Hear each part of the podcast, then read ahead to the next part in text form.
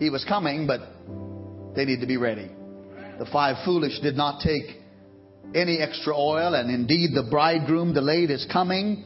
And when the door was open for the guests to go in, the bridesmaids without light and oil had to go purchase additional oil. When they returned, the gate was shut and they were not allowed entrance. They were not ready.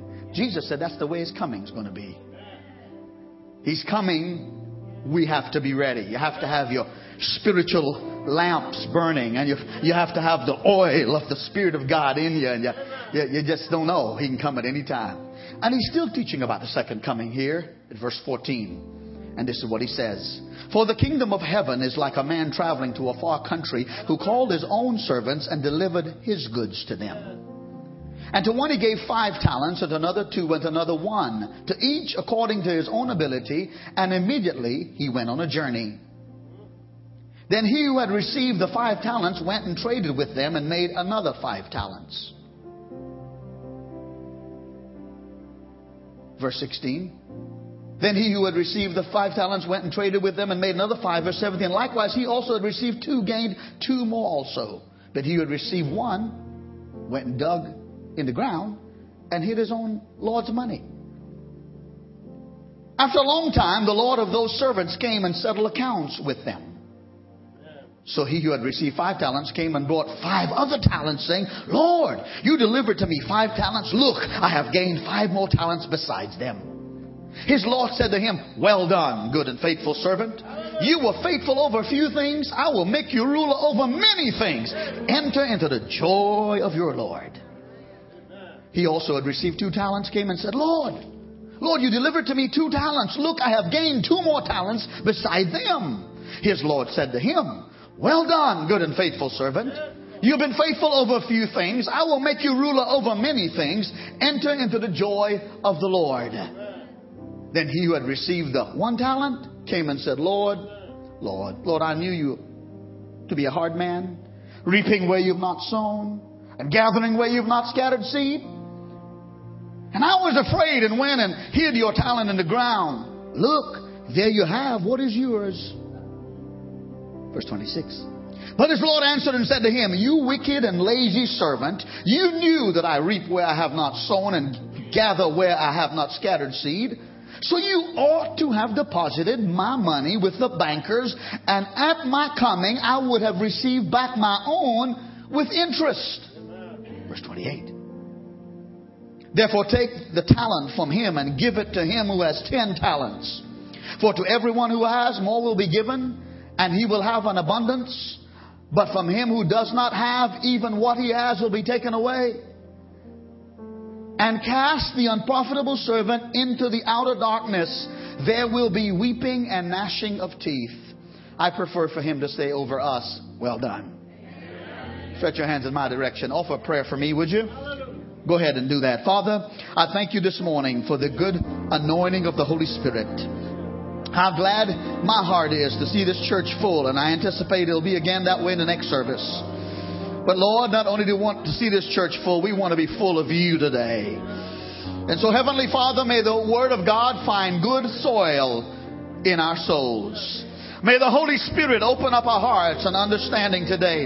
Even though we've seen this parable and might have heard it before, God, let it be fresh and refreshing and, and invigorating and life changing. Bless the hearer and help me today to represent you well. In Jesus' name. Amen. Thank you, and thank you for being seated. Keep your Bibles open, if you will, please, to Matthew 25. Notice verse 14. Actually, another translation begins 14 by saying, again, the kingdom of heaven is like a man traveling to a far country. The word again indicates that Jesus is using yet one more parable to explain future events. The man going on a journey to a far country in this parable is Jesus. Jesus said later on in, in John's Gospel, chapter 14, I go to prepare a place for you. He's going on a journey. He is still on that journey, and we are waiting his return. In this parable, there are several powerful principles on stewardship and on God's intent for our lives while we await His return. Please, if you're a note taker, get this and get it anyhow. Get, get this thought. One of the reasons for which we were created is to serve God by serving others. You know, many years ago, and that's maybe not many years ago, it's probably been about eight years or maybe ten. Pastor Rick Warren from Saddleback Community Church in California wrote the book, The Purpose Driven Life. Powerful book. I read it twice. And we as a whole church, some of you might recall, did this book as a church in 40 Days of Purpose. About 500 of us did it. And so, uh, Pastor Rick Warren enumerates in this book why we were created and help us to discover our purpose. Because we all know we were not just created in this world to pay bills, pay bills, and pay bills. And we were not just created in this world to hide from criminals and crooks. And we were not just created in this world to carry burdens and heavy loads and be attacked by Satan. God saved us by the gift of His Son Jesus so that we might have a home in heaven one day. But in the interim of time, He has given us talents and gifts and anointing so that we might serve Him better by serving each other. So please let me uh, enter into this teaching by giving you the first principle that I've discovered. What we have is not ours. Verse number 14, please. It says, This man was getting ready to go on a journey. And it says here that he called his own servants and delivered his goods. Everybody say his goods. He delivered his goods to them. Now it was common in the days of Jesus for wealthy men to take long journeys. Before they would leave, they would arrange for someone to maintain and take care of their business while they were away. Much like when you and I would take a vacation or a journey, we would arrange for someone to pick up the mail and to feed the pets. Well, the businessmen who traveled in those days did more than that. They would often delegate the control and the multiplication of their wealth to trustworthy employees. They then, the employees, were expected to bring a return on what had been handed over to them while their master was away on his business trip.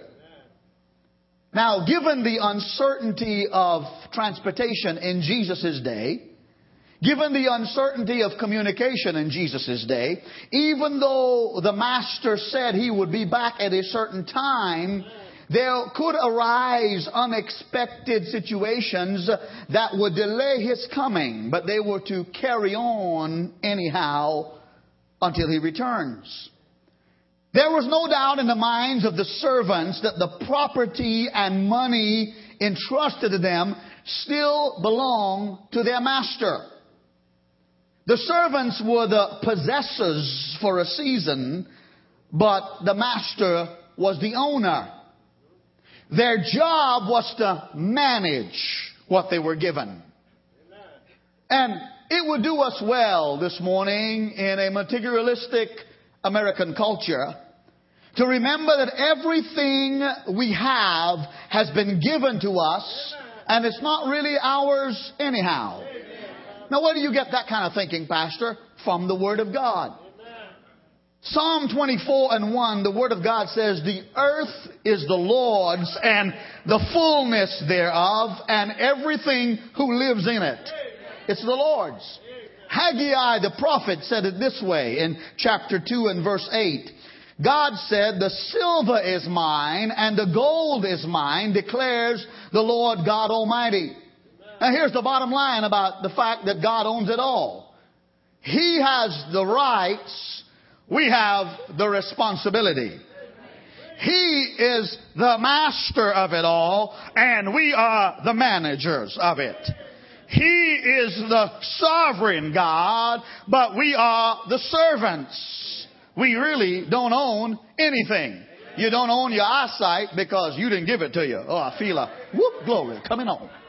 You don't own the dexterity of your fingers that could pick stuff up and put it down in computer and machine because He gave it to you. You don't own the walking in your feet and the breathing in your lungs because He gave it to you. You don't even own your mind because you've often said you lost it, but He brought it back to you. Can I get an amen? So, so actually everything is His. Our days, the number of our days are in His hands. Give me a witness, church. Our gifts and abilities are not really ours, they are on loan from God. Our money is an advance. You know, you take your credit card and you swipe it because the credit card company is giving you an advance, hoping you'd pay it back. Well, God gives us money as an advance so that we would use it well and be good stewards our houses, our cars, our clothes, every possession we have don't belong to us. We really don't own anything. It's His goods. A second lesson I learned is that we are given what we can handle. And this comes to us in verse 15. Because the scripture says here, and to one he gave five talents, and to another he gave two, and to another one, to each according to his own what? Ability. Indeed. We, we need to pause here in order to recognize that this word talent is different from our present day understanding of the word talent.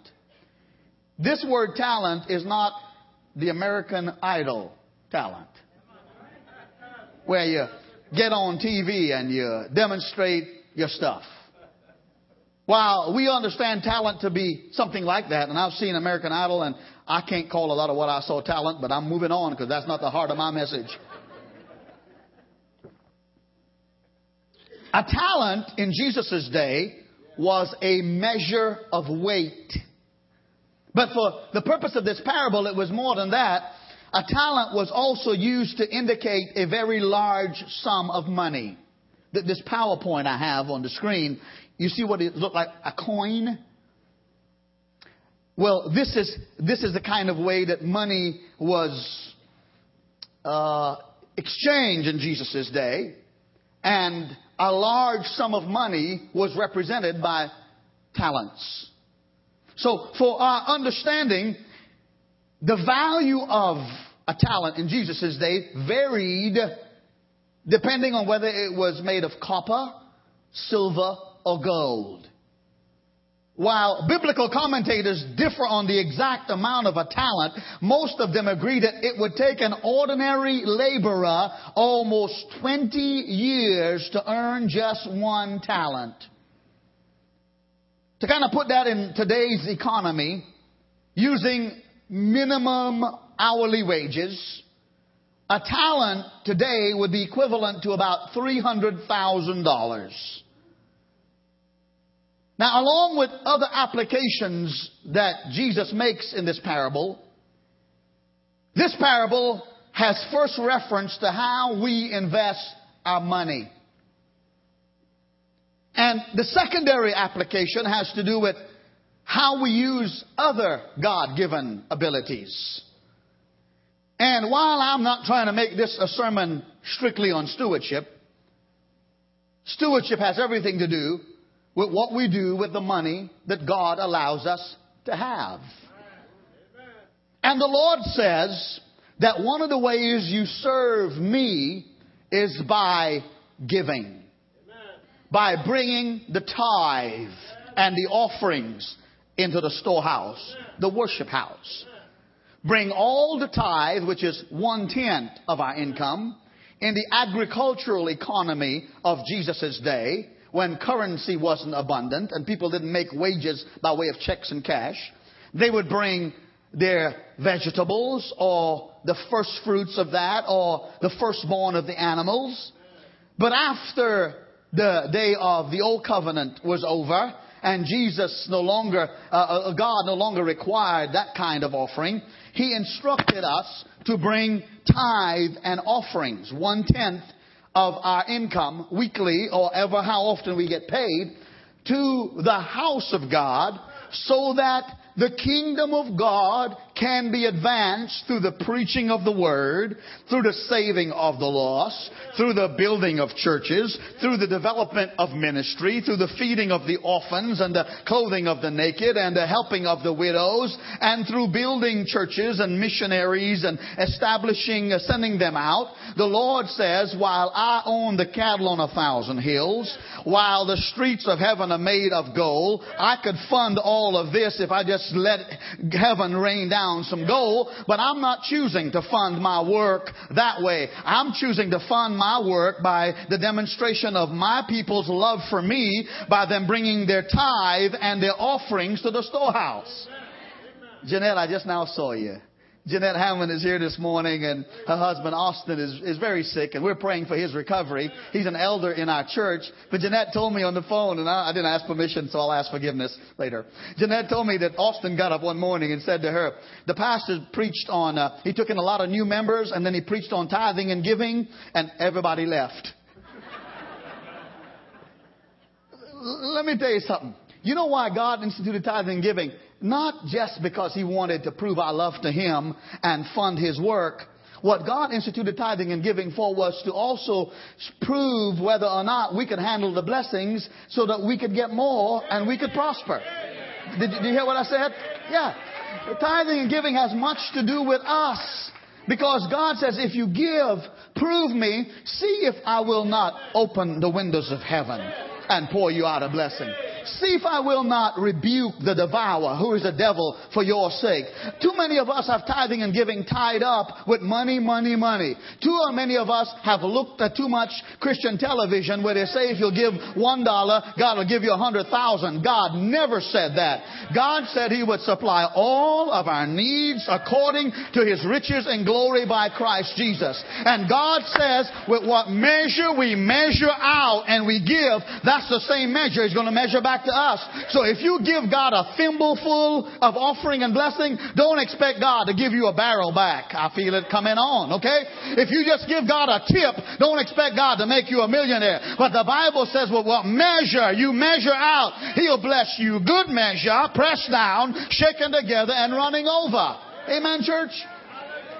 And so, so you, you know, I, I, we wrestle with, with some of this, and, and some people might have already turned me off because you're thinking, all I ever hear is money, money, money. You know what? You know why sermons like this bother some people? Because they're not given. I really did pray that I would be a, a non controversial preacher this morning.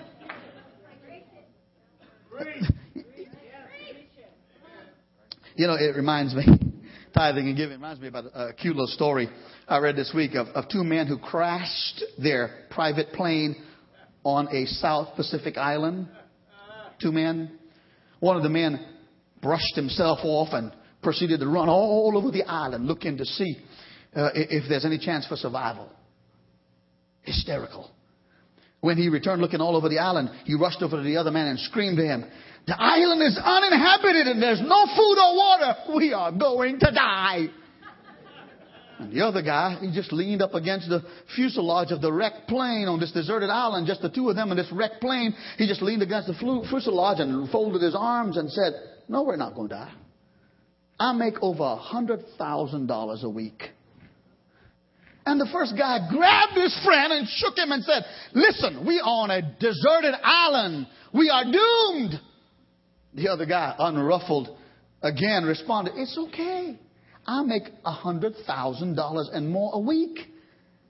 And the other guy, mystified, looked at the, his friend so calm and, and he was taken aback. And he said, For the last time, I'm telling you, we are lost. There's nobody else here. It's deserted. There's no food. It doesn't matter how much money you make because there's nobody around to help us. And still unfazed, the first guy says, I'm telling you this for the last time. I make $100,000 a week and I tithe every week 10%. My pastor is going to find me.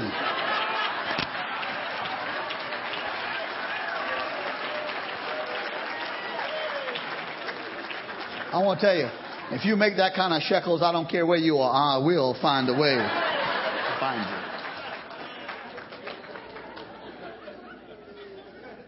Let's get back to the story. I know I could lose it there. So the first guy gets five talents. That's about a $1.5 million. The second guy receives two talents. In today's economy, that's $600,000. And the third guy gets one talent, that's $300,000. And even though there's a big difference between five talents and one talent, the guy who received the one talent still had a lot of money. Wouldn't you agree? Because that reminds us that God gives, listen to this, get this. God gives out of His abundance to us. Yeah. And I, I, want, I want you to notice that each servant, the last phrase, each servant received according to his own ability. The Holy Spirit showed me some things just right here. And, and the first thing I want you to see is that your and my responsibility is tied to our ability. Can, can I get an amen? How many know God does not expect us to perform beyond our level of ability? How many know God doesn't expect us to give beyond the level of our ability? But as we are entrusted and we obey with what He gives us, He increases our ability and increases our storehouses. Let me show you something else I've learned and I'd like to teach you. God's kingdom purposes do not operate according to what is fair, but according to what is best. Well, how come God didn't give me a car like them? How come God didn't give me a house like them? How come God didn't give me a job like them? How come God didn't give me an inheritance like so and so? Because you see, God doesn't operate with what's fair according to the world. God operates with what's best for us individually. And He knows our level of our capacity to handle what we have. And if He gives us more than we can handle, we might likely lose it or bury it or abuse it. Yeah. So God is not in, in, in, being fair as the world thinks fair. God is interested in being best, giving us the best. I saw in a, a 2020 documentary about two weeks ago where a girl, uh, she was, uh, well, she was arrested and is in jail now for the murder of four of her friends. And uh, she and her boyfriend. She came into an inheritance at age 18 from a trust fund that her deceased father had left her of over $385,000. And every day she and her boyfriend, they, they, they moved out of the covering of her, her family's home, meaning the family who took her in. And every day she and her husband, her boyfriend, her boyfriend would go to the ATM. She stayed in the hotel room, staying high. Every day they would draw out $500 for cocaine and other kinds of drugs. Five, five. So let, let, me tell you, I know that you may not abuse, if you, if you got a lot of money, you may not abuse it like that. But here, here's the fact of the matter. God entrusts to us what we can handle at a given time. And when we prove that we love Him first, and when we prove that it's not all going to be about us and our security and our well-being, but when we prove that we love God and we love His work and we love other people and we're not just going to to serve with our money, but we're going to serve with our time and our talent. God will keep pouring it on. Yes. Somebody say, Praise the Lord. Let, let me hasten here. Here's a third lesson. We must invest what we've been given. Can I get another amen? Look at verse number 16. The scripture says here, Then he who had received the five talents went and traded with them and made another five talents. Look at verse 17. And likewise he who had received two two talents, gained two more also.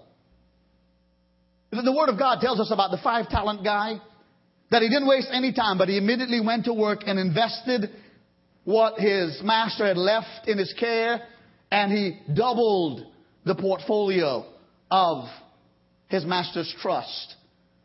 The guy who got two talents might not have moved as rapidly to go and invest what he had been given, but nonetheless, he worked equally hard because he went out and got two more talents and doubled what his master gave him. Can I get an amen, somebody?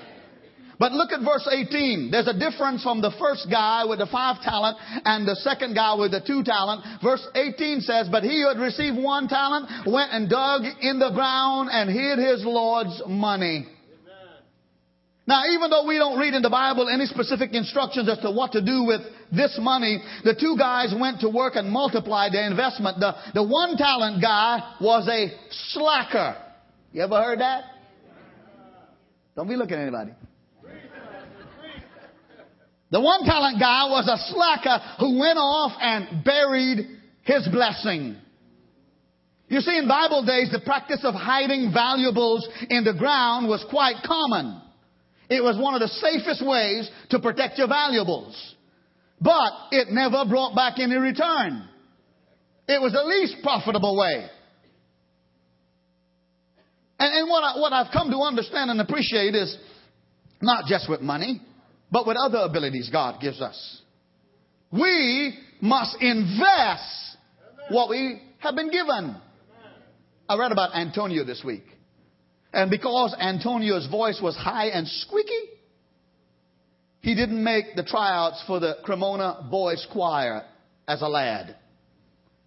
And when he started taking violin lessons and started practicing at home, his neighbors convinced his parents that he should stop. And he did. Yet Antonio still wanted to make music. His friends all over would give him a hard time because his only talent was whittling. You know what whittling is? Jed the Millionaire, you know, Jed Clampett whittling, okay? Sticks, twigs, knife, pocket, okay? That was his only talent. When Antonio was older, he served as an apprentice to a violin maker. And his knack for whittling grew into a skill of carving, and his hobby eventually became his craft. He worked patiently and faithfully. With what others might have thought was a waste of his time, he invested it. By the time he died, he left over 1,500 violins, each one bearing a label that read Antonio Stradivarius. You ever heard it? These violins that he left behind are the most sought after violins in the world, selling for more than $100,000 each. I am going to take up Woodland right after church. Even though Antonio couldn't sing and he couldn't preach and he couldn't teach, he had a responsibility to use what ability he had, and his violins are still making beautiful music long after he died. Now, now get this. Our potential is God's gift to us. What we do with our potential is our gift to God. You ever heard of Zig Ziglar? Powerful motivational speaker. Zig Ziglar said, You are the only person on earth who can use your ability. Amen. And so what we have to decide is, are we investing what we've been given regardless of how much or how little it is? Or have we done like this one lazy slacker servant who bury our blessing? Please the Bible says a day of accountability is coming in this parable. The Word of God tells us, as we understand verse 19, after a long time, the Lord of these servants came and settled accounts with them. Brothers and sisters, Jesus Christ is coming back one day.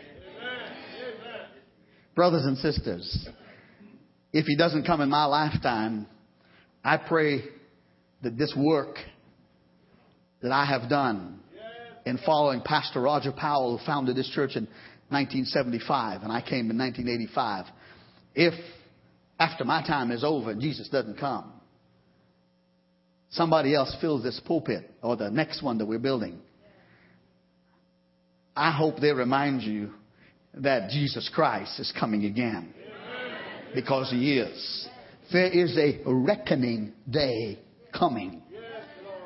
None of us want to be audited by the IRS.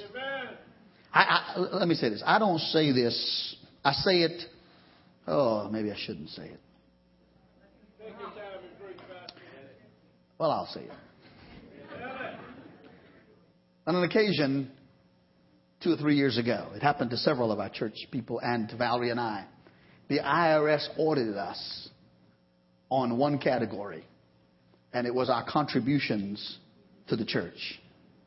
They could not believe that based on our combined income, that it was an honest entry in the form of our 10W40 or 1040, whatever, whatever, you know. They couldn't believe that we gave to the work of the Lord what we did based on our income.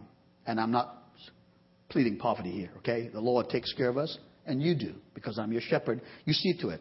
So I'm not, I'm not, ple- I'm not asking for a raise, however I take it. Anyhow, uh, please. Others of you, others of you, we had to provide forms for you.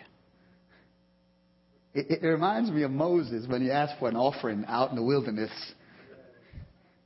And God moved on the people and they brought gold, and they brought silver, and they brought linen, and they brought yarn, and they brought sheepskin and goatskin. And, uh, and the, the ushers came to Moses and said, Hey, Moses, you got to stop these people from giving.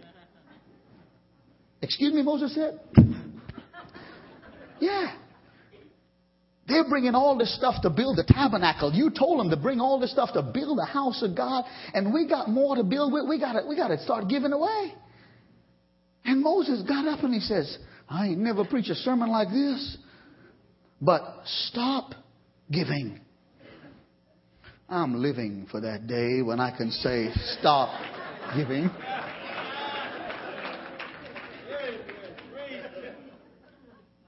You see, none of us want to be audited by the IRS. I didn't like it then. I, we had to provide a check, a copy of every check we wrote there was 152 of them. I had to go back and find and copy through the bank to the IRS to show that indeed it was legitimate and it was authentic. I hadn't heard from them since. They didn't even said thank you for sending the check. They just said you're clean. None of us want to be audited by the IRS, but one day we're going to be audited by the GOD. There's accountability day coming. And I know that because the Bible says in Romans 14 and 12, so then each of us shall give account to God, of himself to God. That's why I'm telling you, good intentions doesn't equal good actions. You try to tell Wachovia and CitiMortgage, you, you, you try to tell these other banks, okay? You, you try to tell Regions Bank, I intend to pay you. Yeah, you go in that parking lot you buy that nice loaded car, and every month they call, I intend to pay you. Oh, yeah, and they'll, they'll I'll be seeing you in the jail ministry.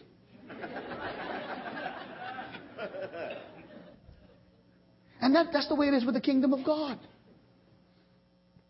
The kingdom of God is that God blesses my obedience today. Can I get an amen here?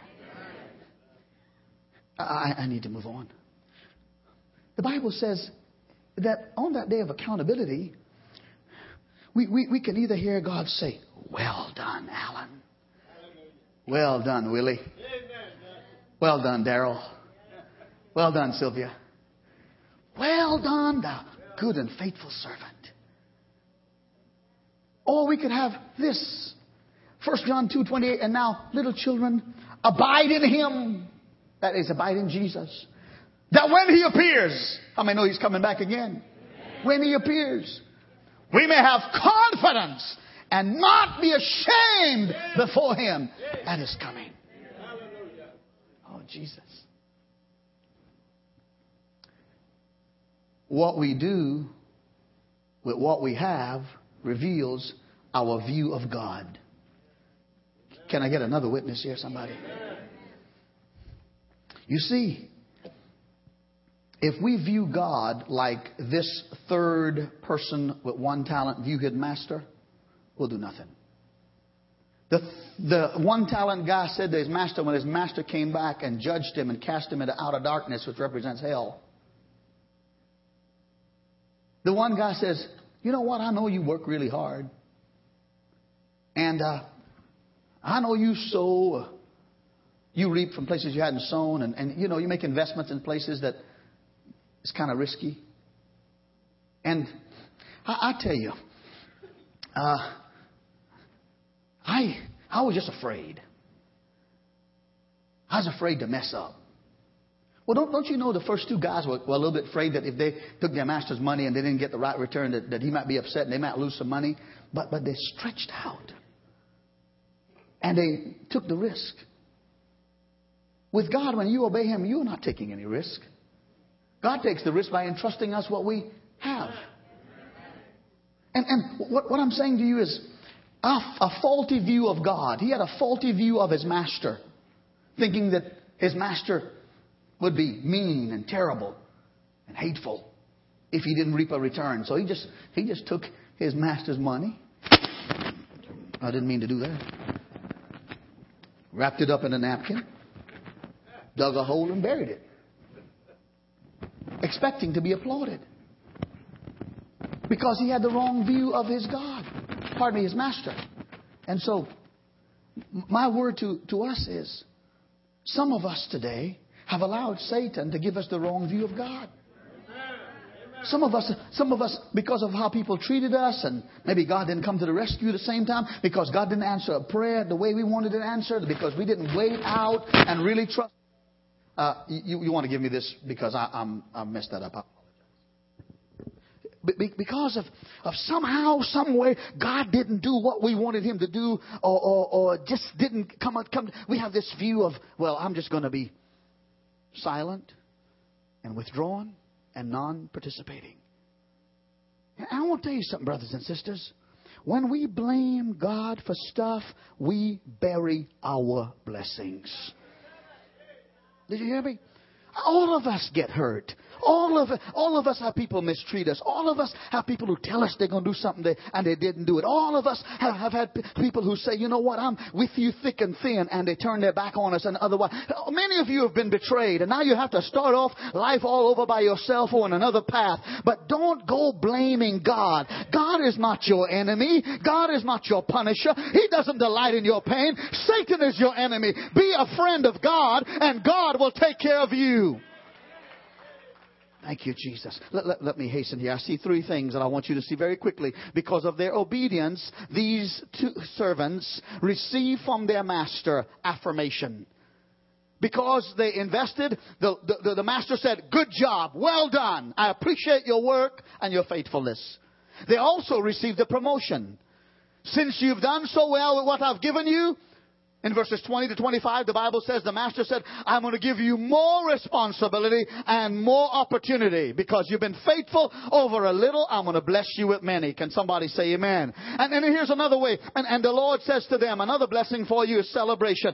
Come and enter into the joys of the Lord. Oh, thank you, Jesus. I, I want to tell you, if you live right and obey God and bless His name and do well with what you have, your time, your talent, your money, your abilities, if if you'll go to the ministry fair and you'll find a place that you can be used and you'll sign up and say, you know what? I'm just not going to come on Sunday mornings and receive alone. If you're not serving in a ministry, serve once a month, serve once a week, serve twice a month. But if you'll say, God, you know what? You've given me time, talent, money, and the church is growing and there are needs out there. I want to invest in the kingdom. Then God's going to invite you to a celebration. He's going to say, enter into the joys of the Lord. You are going to get a promotion one day.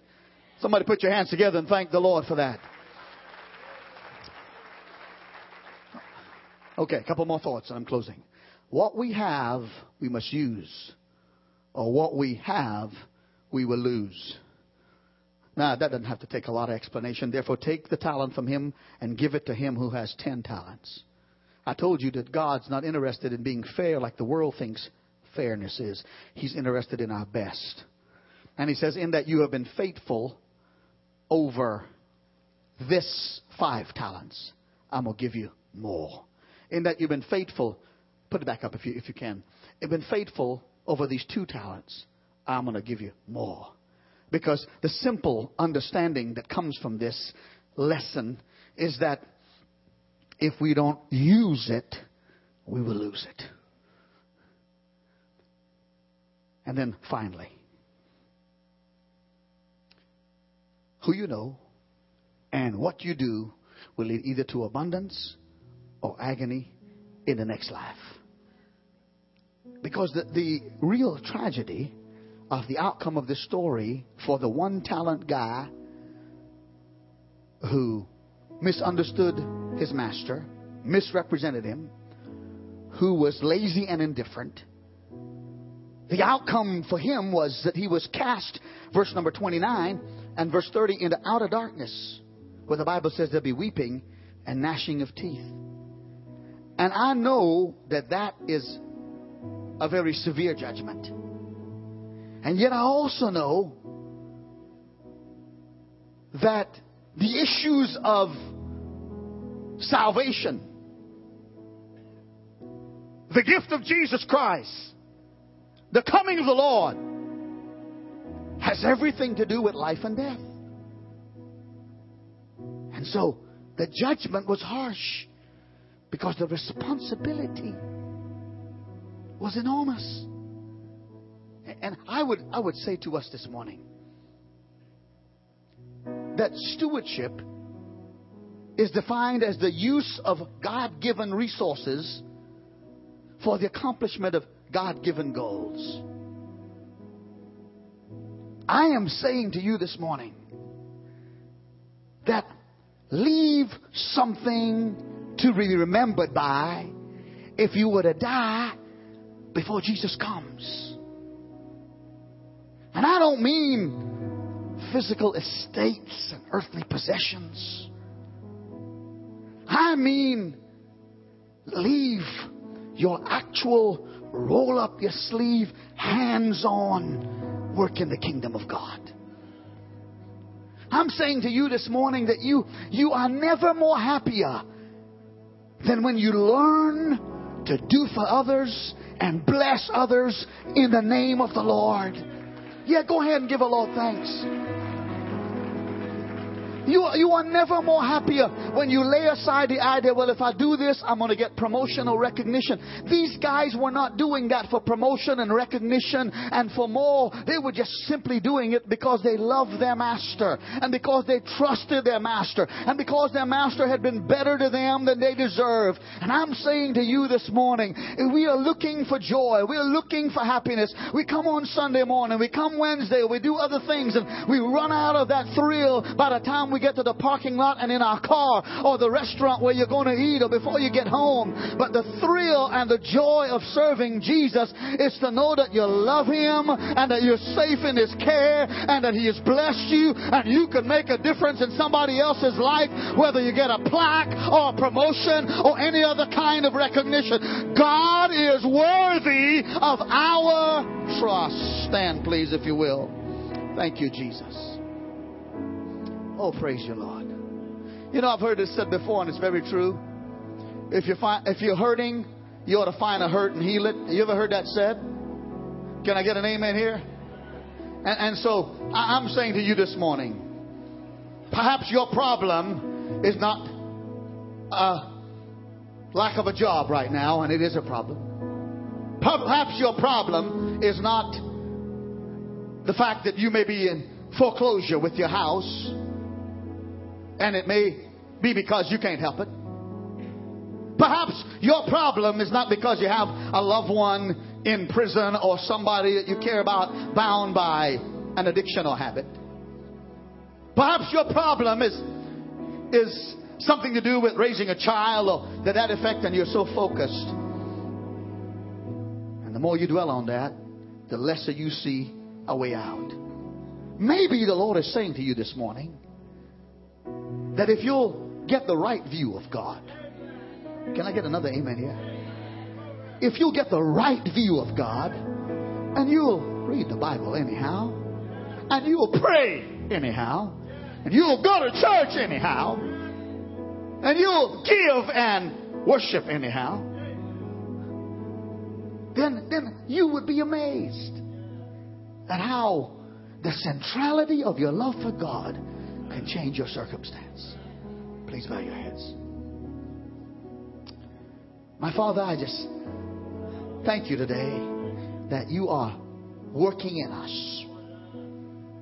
And Father, I, I just pray this morning that As I dismiss in a moment and ask this entire crowd to go to the commons, I pray, Father, if nothing else happens, that they begin to take it up in their spirits to thank God for a place that is willing to risk to serve.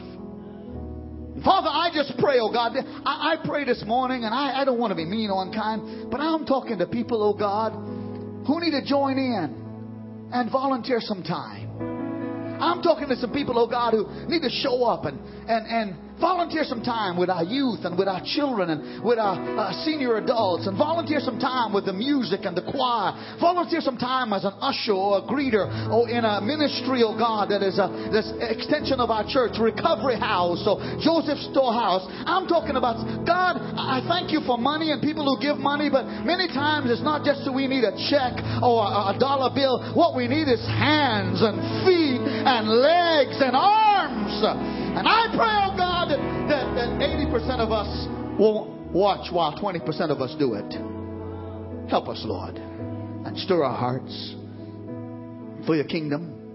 And your head's about and your eyes are closed. You say, Pastor Matura, I need to come back to the Lord today and give my life to Him. That's the first place I need to begin. I need to begin today by giving my life afresh to Jesus Christ. I've given so much time and energy and effort to stuff that is rotting and rusting and eroding and decaying. But I got a soul that will never die. And when God does His audit, I want to be sure He says, Well done over my life. If you say, Pastor, I'm one of those that right now God can't say, Well done, thou good and faithful servant, but I want Him to say, Well done. I want you to raise your hand if that's you. I want to hear God say, Raise up your hand, hold it up more. Hold it up, hold it up, hold it up. Thank you, Jesus. Thank you, Jesus. Put him down. If you will. Father, in Jesus' name, for everyone that raised their hands, pray with me, Christians, now. For everyone that raised their hands, I pray today that you would cause them to feel and to know your visitation. Oh, Jesus. Father, forgive us of our sins. Oh, thank you, Lord. I want everybody in the house to raise both your hands to the Lord with me. Lift them up. I don't want to miss this opportunity. Everyone repeat this prayer after me. Lord Jesus, thank you for investing in me. And today, I rearrange my priorities. You are first. Beginning with my life, I give my life to you. I invite you, Jesus, to wash away my sins. Come in my life and save me. And Lord Jesus, today I want to begin using my time my talent, and my treasure for things that are eternal. If you can use anyone, Lord, use me. And Lord Jesus, if I've been mediocre, if I've been indifferent, forgive me. Help me to join your team and make a difference. In Jesus' name, amen. Put your hands together and thank the Lord with me. Come on, thank Him. You got, you got a little chorus or something we could sing with you? Come on, come on, give him a little, little more praise. Thank you, Lord. I bless you, Jesus. Faithfulness, faithfulness is what I long for. Sing it, everybody. Faithfulness. Faithfulness is what I need. I'll let you go in just a moment. But oh, close with this song. Faithfulness, faithfulness is what you want from me. Take my heart, Lord.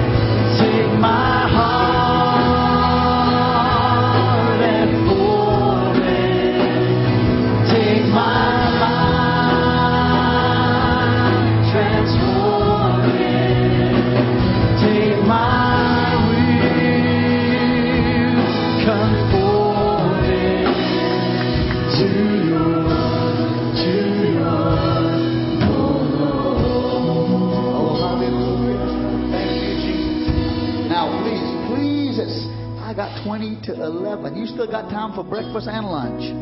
So please, when you exit, go straight down the hall, go to the commons, take a few minutes.